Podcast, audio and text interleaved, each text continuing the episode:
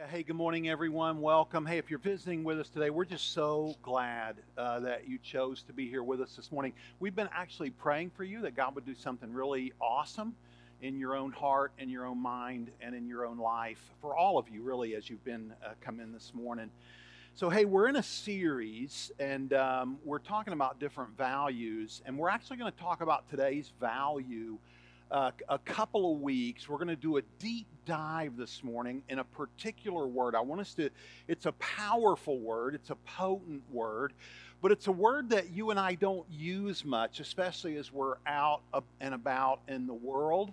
Um, and so I want us to really think uh, deeply about this word. And it's a word that is actually used over and over and over again to refer to the people who were part of the original Jesus movement, and it's not the term you're thinking of.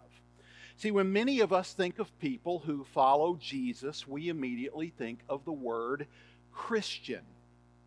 But it may surprise some of you to know that Christian was not a word that was used to describe a follower of Jesus out of the gate. In fact, look, check out Acts 11, verse 26. Let's look at that together.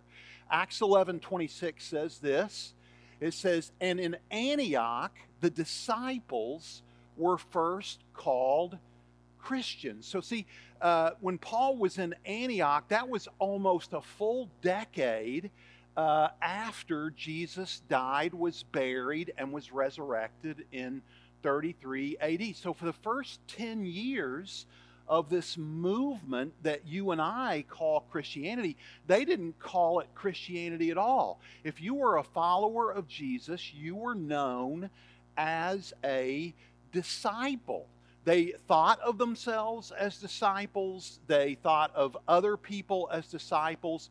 The word Christian wasn't even a thing until almost 10 years after uh, Jesus died. And I just want to kind of show you this. So look at Acts 6 for an as an example. Acts chapter 6 says, And the word of God continued to increase, and the number of what? Not Christians, the number of what? Disciples multiplied greatly. See, they thought of themselves as disciples. Check out Acts chapter 9.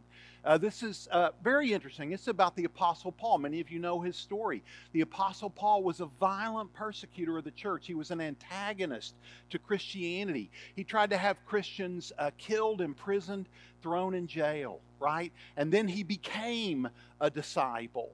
And so, in fact, it says when he had come to Jerusalem, he attempted to join the disciples, right? Not to join the Christians, but to join the disciples. And they were all afraid of him, rightly so, right? I mean, this was a guy who, who was known around the, around the world, right, as a persecutor of Christians. And so it says they were afraid of him, for they did not believe that he was a what? Not a Christian, but that he was a disciple of Jesus. Now, um, one of the, va- the value that we're going to talk about the next two weeks is this it's the value of intentional discipleship. And today we're going to kind of do a high flyover uh, and really dig down deep into this word disciple and think together about what it means to be disciples and how to do discipleship. And then next week, we're going to look at why it's so vital that as disciples, we dig these deep spiritual wells together. Uh, so, and the other thing we're going to do is we're going to we're going to ask the question okay if we're disciples of jesus right if that's the call then how do we recognize how do we know when somebody's arrived or getting there or at least getting close in other words what kind of people are we trying to produce at Shelbyville Community Church, right? Now, uh, the word disciple uh, can mean uh, the following things, right? It can mean an apprentice, a learner, a student, a pupil, a follower, an adherent. So, a disciple is someone who's learning from someone else. In this case, the disciples are disciples because they're followers or they're learners or they're students or they're apprentices of Jesus, right? So he's the master They are the apprentice. And we talk about this uh, verse every time that we talk about discipleship around here. Today's no different, but we're going to think about it a little bit differently. Matthew 4:19, we believe, gives uh, so it's both the call to discipleship and the definition of discipleship. And here's what it says uh, Jesus said to them, Follow me, and I will make you fishers of men. Now, what we sometimes miss when we're reading through the Gospels is we miss the fact that Jesus, when he makes a statement like this, he's making a statement like this as a Jewish rabbi. Uh, and a rabbi was a teacher. Uh, the word rabbi means teacher. This is uh, the, the words translated in your New Testament. Whenever you see the word teacher, they're saying rabbi. And so, as a rabbi, Jesus was asking them to follow him. And inherent in the call to follow him is the call to learn from him. In other words, a disciple is someone that wants to be like their teacher. They want to, they want to talk like him. They want to think like him. They want to act like him. Wherever he goes, that's where they want to go. Wherever he is, that's where they want to be and who they want to be with. So, a disciple is someone who's following Jesus. In other words, a disciple is someone who's accepted Jesus as their teacher. They've not just trusted Christ for eternity. They don't believe that Jesus knows what he's talking about only when he speaks about eternity. They know and believe that whatever Jesus is talking about, he knows what he's talking about. That he is the ultimate authority, not just on death, but also on life and everything that comes with life. So, so as Jesus issues this invitation as a rabbi, follow me, what he's really saying is learn from me, be surrendered to me, talk like me, think like me, act like me, be like me, be with me. Uh, so that's the first piece, right? Follow me. Uh, and then it says, and I will make you. So we believe around here that if we are disciples, if we are apprentices of Jesus, that He is making us something, that He is taking us somewhere, that He's making us better husbands, better wives, that He's making us better teachers, that He's making us better employers, that He's making us better employees, that He's giving us wisdom, that He's making us wiser, that we are becoming more tomorrow than we are today. This is the journey of discipleship, right? That we are being made into the likeness of our rabbi, of our Jesus.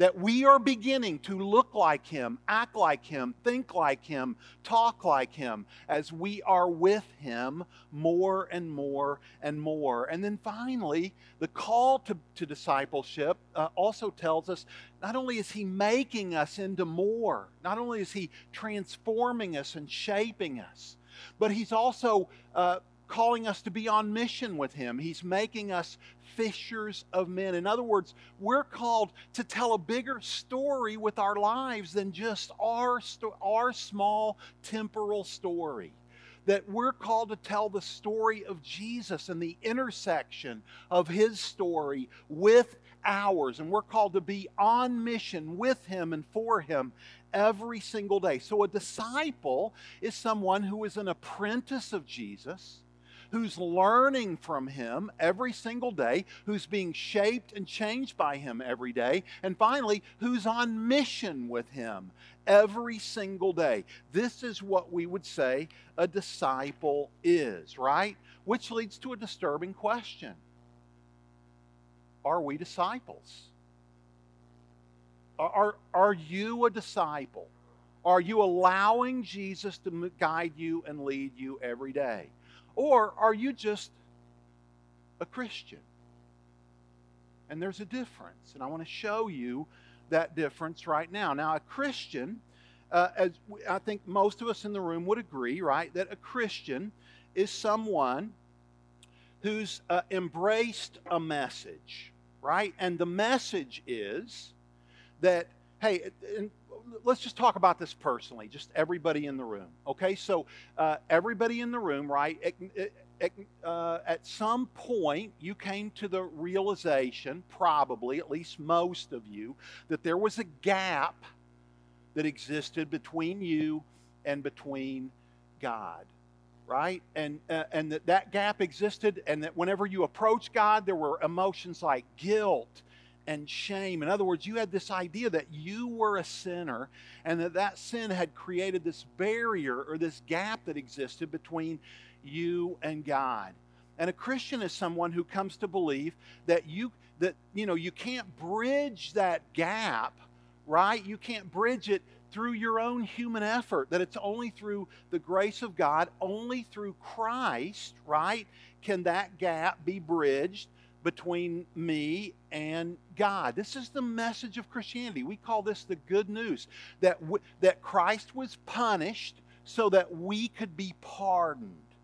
He took the death penalty on himself that you and I deserved. He died the death we should have died because of our sin so that we could receive the pardon and the life of God. He died to God so that we could live to God. See, so we believe that, that the gap is bridged right through Christ and Christ alone. This is the gospel. This is so when somebody says, "Hey, I've said yes to Jesus," I've said, you know, so Jesus has forgiven my sin. We would call that person a Christian, right? Uh, because a Christian believes that it's only through Christ that we can have a relationship with God. Through Christ and Christ alone. In other words, if you take Christ out of the equation, there's no other way to bridge this gap. We can't do it through our own effort. We can't do it through our own uh, just pulling ourselves up by our bootstraps. It has to be Jesus. Uh, and so that's what makes somebody a Christian. Right now, I want to talk about a different kind of gap. So let's say that you become a Christian, you say yes to Jesus, yes to his forgiveness, you admit that you're a sinner, that he died for your sins, was buried, and then raised again, and you become a Christian. You embrace that new message. What's going to happen could be a day later, could be a week later, could be a month later, but at some point you're going to notice that there's another kind of gap.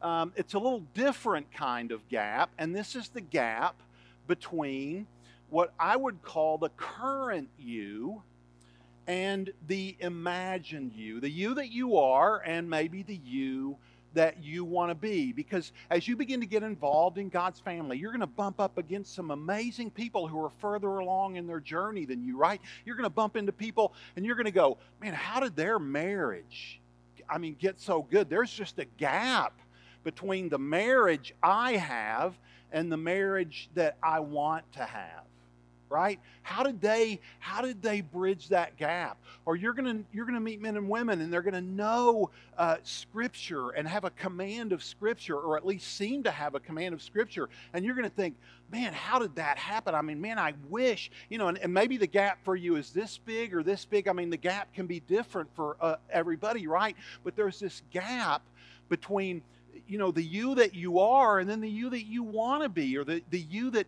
uh, the imagine you or the you that god says that you are right? And so uh, people have all kinds of different responses um, to this gap. Now let me ask you a question. Remember we said that uh, when someone, uh, the gap between you and God, right, when that gap gets bridged, it's only through Christ and it is not through human effort, right? In other words, there's nothing we can do. We have to trust Christ and Him alone. So, how do you think the gap gets bridged uh, in this uh, in this kind of gap? In other words, can you bridge this gap through your own self effort? And the answer to that question would be no way. No, you cannot. But I am amazed at how often I try and how often I see other people try to bridge this gap, and it results on their own effort right? This gap between the current you and the you that you want to be or the imagine you. And so people have all these strategies that they try, and I want to walk through some of these. The first thing that people do when they realize they can't bridge that gap through human effort is they just fake it. They just pretend. You know, they pretend to be holier than they really are. They pretend to have it more together than they really do. They just fake it. And, and here's what we would say to that that never works. It doesn't work. But there's kind of another response that people have when they try to bridge that gap. They just try to work it. They just they just say, "You know what? I'm going to see this through. I'm going to become that better version of me no matter what. And I just won't give up and I'll get there through self-discipline and sheer determination." Friends, and this response always results in frustration and despair. And so, like faking it, this just doesn't work either. But then people don't give up. So then they go, well, you know, hey, I faked it and I've worked it, so maybe I'll switch it. I'll just look for a different venue. Maybe I need a new job. Maybe I need a new marriage. Maybe I need a new church. Right? Maybe maybe the my failure to get from the uh, current me to the imagined me is my church's fault. I mean, my pastor, maybe he's just not feeding me. So I'm going to go to a new church or I'm going to move to a new city and I'm going to start all over again. And people like this usually bump from church to church to church to church. But the solution is I'm going to switch it. And it doesn't work either because, funny thing, whatever church they go to, there they are, right? And that doesn't fix the problem. And so then finally, the last thing people kind of resort to and what they do is they just say, you know what? This, this Christianity thing seems to be working for everybody else, but it doesn't work for me. So I'm going to drop out. I'm going to give up because the gap between who I really am and who God says I am or who I really want to be is just too big. And I'm tired of faking it. I know I can't work it, so I'm just going to quit. And they just kind of give up. They just kind of drop out and they walk away. And guess what? That one doesn't work either. Listen, folks, this is where discipleship comes in. We believe that the only way to bridge the gap between the current you and the imagined you is still just Jesus that it's only through His power, His grace, His strength, His might, His continued guidance, His continued leadership, that it's only through being a follower of Jesus that we move from the current you to the new you, the imagined you, the you that God says that you are, the better version of you. You might say you 2.0 or you 3.0, right? But that you the only way to move from here to there is a journey called discipleship. You become a learner, you become an apprentice, you become a student of Jesus. In other words, a disciple is someone that believes that Jesus was right, not just when he talked about eternity or death, but that Jesus is right about everything, that he knows about everything. And so when he speaks into my marriage, I will obey him. When he speaks in how to parent, or his word speaks into those things, I will do that. The answer will be yes, because Jesus knows. He knows, he knows, he knows, he knows. And there's no one else, there's no one else that knows what Jesus knows. So I will follow him and him alone. Right? So important that we kind of understand this uh, so important that we uh, rely on Him, that we follow Him to bridge this kind of gap, right? So, following Jesus bridges the gap between the current you and the imagined you. Um, you know, it, in other words, it bridges the gap between the you that you want to be and the you that you see when you look in the mirror. All right, so let's look at the call then to be a disciple. Let's check out Matthew 28. I want to show you this. Matthew 28 says this Jesus came and said to them, by the way, this was after his resurrection. So Jesus has suffered, he's bled, he's been crucified, he died, he was buried, he raised again. And so uh, before he's ascended, he's just going to say a few super important things to his disciples, right? And he says this all authority. Now, listen, we gloss over this, and it's so important that we don't. All authority in heaven on earth and on earth has been given to me. Folks, listen to me. Look at me. Jesus has all authority. There is nothing that Jesus does not have authority over. What he was saying to them was look, guys, it's not about the temple anymore, it's about me.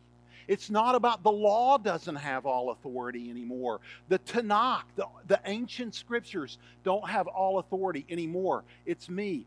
I have been given all authority by God.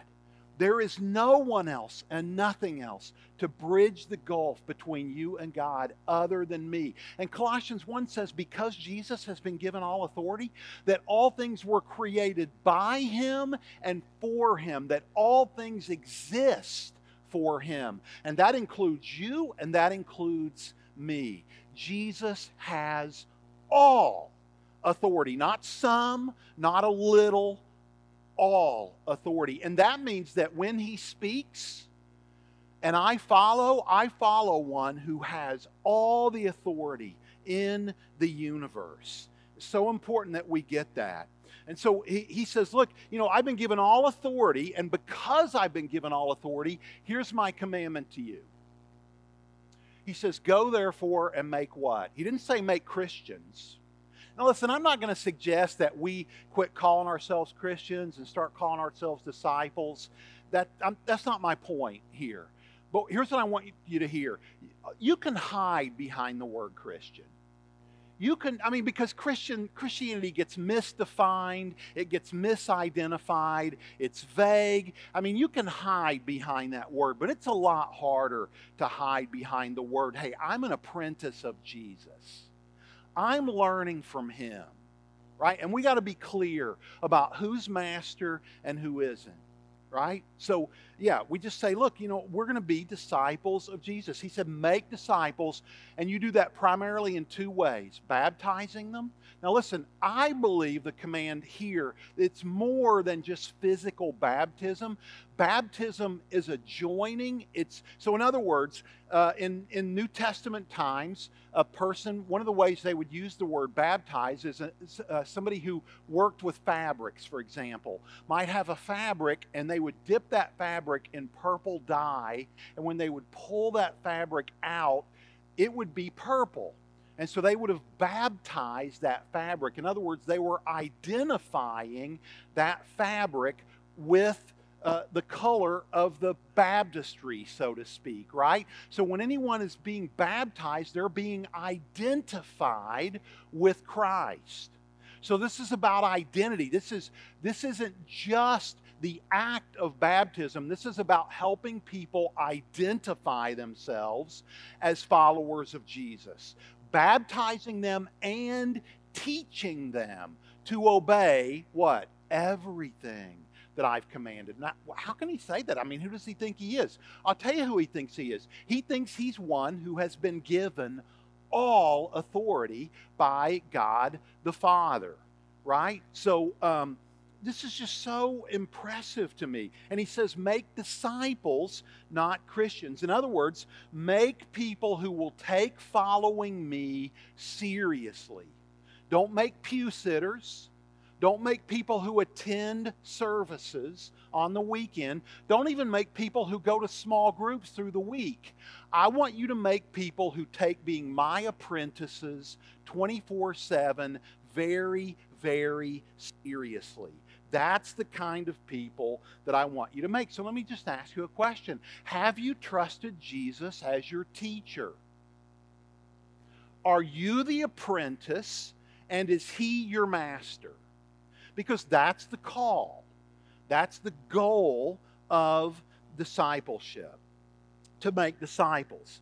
And then he says something that's utterly mind blowing at the end of this. He says this teaching them to observe, right? And behold, I am with you always, even to the age of the earth, and even to the end of the earth. So, what that means, think about this, folks. That means that right now, right here, Jesus is present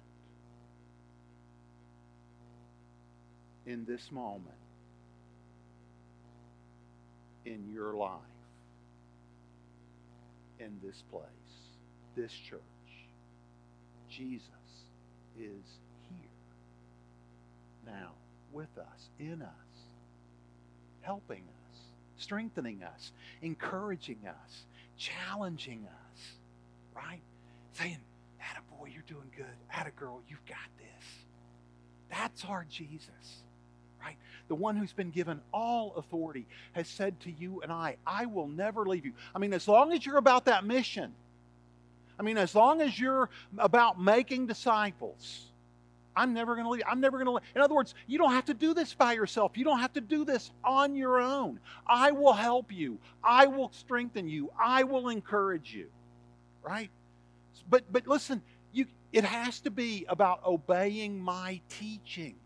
This is what disciples do. Disi- God says jump, disciples ask how high and how often would you like me to jump. This is what a disciple does. And so here's what I want to do.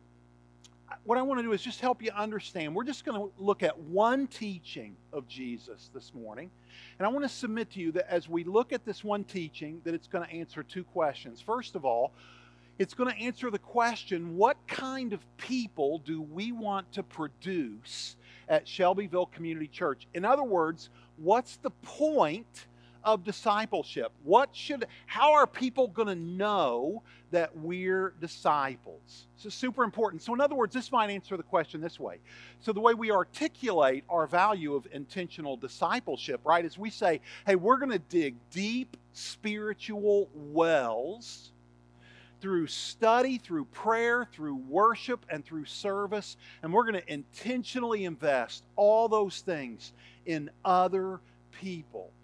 Okay, so what we're about to do is answer the question why? What's one of the reasons why we do that? Well, there's really two reasons why. The first why we'll talk about next week, but the, but the answer is this. We dig deep spiritual wells through study, through prayer, through worship and service because that's where life is. Because that's where life is and we'll look at that more next week. But the second reason that we dig deep spiritual wells, that we are intentional around here and we want to get even more intentional about discipleship, is because we don't want to produce people like our world is producing. We want to produce a different kind of person. Okay, so let's look at the why uh, again, just this last um, verse. Now, before we get into this teaching, let me just kind of say this. First of all, if the church had gotten just this one teaching right, forget the Old Testament, forget all the commandments in the epistles or the letters to the churches, forget all that. If, if the church through history would have gotten this one teaching right, there would have been no civil war, there would have been no slavery. There would have been no need for a civil rights movement there wouldn't have been a second world war, and there maybe wouldn't have been a first world war. If Christians had gotten this one, if they'd just taken this one thing that Jesus said seriously, just the one thing. Here's what he said. John chapter uh, 13. Now, what's going on in John 13 is this Lazarus has already left to betray Jesus. Jesus is sharing a last meal. He's facing the crucifixion. He knows he's facing the crucifixion. He's sharing a lot, lot, last meal with his little band of disciples. And uh, he's going to say some things to them that really matter because he knows that in a little while he's going to die and he's going to be ascended and he's going to have to leave this world. So he's given them their marching orders. Okay? Now, here's what's so interesting. In verse 33, look what he says Little children, yet in a little while, for a little while I'm with you. You will seek me, and just as I said to the Jews, so now I say to you, where I am going, you cannot come. Now, when he says this, the disciple Peter just latches onto this. Like, he's like, wait, what do you mean, Jesus? What do you mean we can't come with you? Hey, we're your disciples. We go where you go. We do what you do, right? We want to we want to be with you. You appointed us to be with you, Jesus. Hey, Jesus, is Nathaniel going to get to go? Because if Nathaniel's going to get to go, I should get to go. You're not just trying to leave me behind on this deal, are you? I mean, he just latches onto this. And it's all he can think about that Jesus said he had to go away. And then Jesus begins, he just drops this amazing thing. Look what he says. He says, A new commandment I give you. Now, here's what's weird about this word new. Like, uh, the word new mean it can mean unique, it can mean new uh, in the sense of brand new, like, hey, look at check out my new shirt, right? But here's what's strange is that, uh, I mean, as, as Jesus would say this, he says, here's the new command love one another. And they're like, Jesus, that's not new. I mean, that's in the Old Testament. We've heard you teach on that before. Hey, Jesus, I'm not sure if you know this, but that's not really a new command. And so this leads me to believe that Jesus is using this in a way as to say, look, all the all the stuff that's gone before, that's all old. This is new. These are your new marching orders. This is what you're to focus on. This is your call as as my disciples, as followers of Jesus, right? And then he says, I want you to love one another. And then he goes on to say, just as I have loved you, you also are to love one another. This is so fascinating to me. Listen, listen to what Jesus didn't say. He didn't say, Hey, I want you to love other people the way that you would want to be loved. No, that the bar is way too short. If you're just loving other people the way that you want to be loved, you are not being a disciple of Jesus because Jesus raised the bar. He didn't say, love other people the way you want to be loved. He said, look, guys, listen, I want you to love other people. I want you to love one another the way that I have loved you. Hey, Matthew. Hey, you remember Matthew? You remember how you were a tax collector and a traitor? And I called you and I invited you into our little band. You remember how the other guys hated you and they didn't want to be with you and they didn't want to hang out with you because you were a nationalist traitor? You had betrayed your country. You remember, Matthew, how I stood up for you in front of these other guys? That's the way I want you guys to love one another. Hey, Nathaniel, you remember what you said that day when your brother ran to you and he said, Hey, you got to see this guy I met. I think he's the Messiah. You remember what you said about me and my family? You said, Can anything good come out of Nazareth? And when you said that, you dissed my whole family. You dissed my whole town.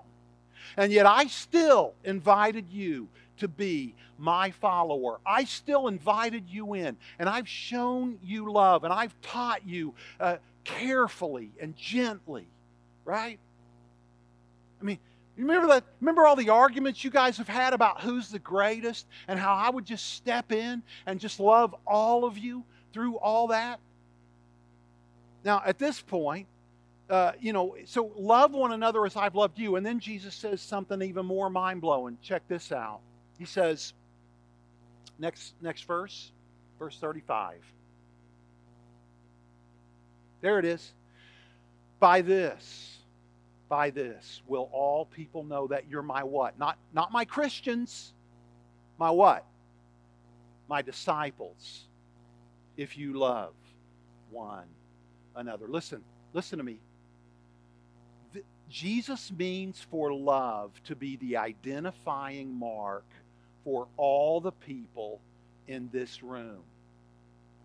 Jesus means for love to be the thing that would help us stand apart from everyone else in our culture. In other words, here's what he's saying He's saying, hey, if you're married, and you're a husband, like, you know what I think Christian marriage should be? I think Christian marriage, and we're going to talk about this in May, we're going to do a whole series on marriage. But for now, let me just say this Christian marriage should be a race to the back of the line.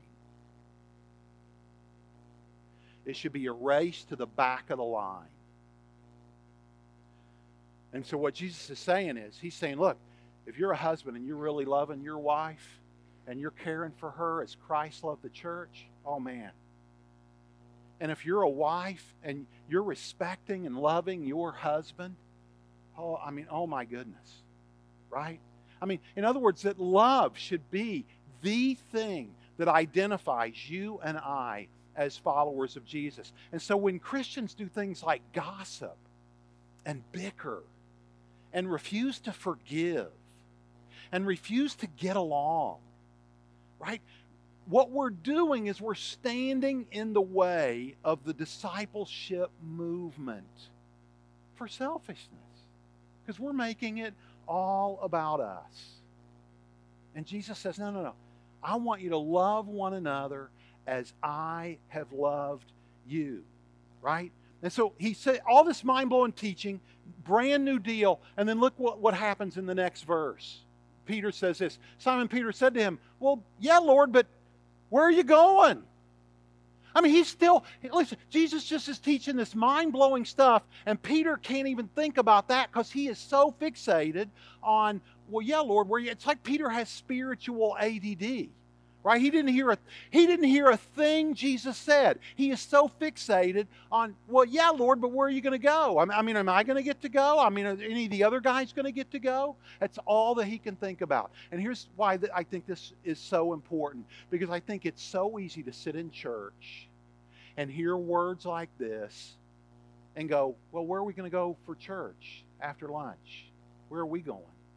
Right what are we going to do? Like, what am I going to do with the rest of my day? And there's this mind blowing uh, teaching that Jesus has given us, challenging teaching that He's promised to be with us and help us through, right? Because here's what a disciple finds out really quickly getting back to this gap that exists, right, between the current you and the imagined you. A disciple finds out real quick that they can't bridge that gap on their own effort. And so when it comes to obeying this command, guess what? You're going to need all the love of Jesus you can stand in your heart, mind, and life. You know why? Because apart from Him, you won't live that out. And, you, and in fact, you know what you'll do? You'll deceive yourself. Because here's what you'll do you'll think because you watch TV one night and you see a Hallmark commercial and it's so touching and, and like a tear runs down, and you're going to think to yourself, I am so sensitive. I, like, I am so loving. Like, I just love the whole world right now. Right? And then one of your kids is going to walk in the room and do something, and you're like going to go off on them. Right? Or, you know, or your spouse is going to say something from the other side of the room, and you just want to go jump up and grab them by the throat. Right? Because, like, here's the point there's the, I don't have enough love in me. See, I need the love of Jesus in me to bridge that gap. I need His love for other people. I got to love people out of His resources because I don't have the resources to love people. Uh, something you may not know about me as your pastor. You know what happens to me when I am chronically rushed and stressed and overwhelmed? Listen, this is you start to get on my nerves. All of you. Right? I mean, man, it's amazing how impatient I get. It's amazing how judgmental I can get when I'm just constantly rushed, stressed, overwhelmed, and I'm not yoked to my Jesus. When I'm not yoked to my Jesus, you wouldn't like me as your pastor because I don't have the resources to love you. But Jesus does. I am his disciple. I am his apprentice, and I am still learning from him every day. And I want you to learn from him. And so I want to ask you one more time Are you a disciple? Or are you just a Christian? Because there's a big difference. A disciple trusts Jesus for everything. A Christian trusts Jesus for their eternity.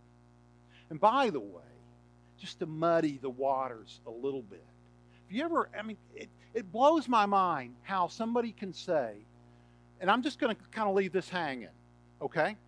It blows my mind how somebody can say, hey, I've trusted Jesus for my salvation and eternity, but I will not trust Jesus with my marriage. I won't do it. That blows my mind. But that's another sermon, right?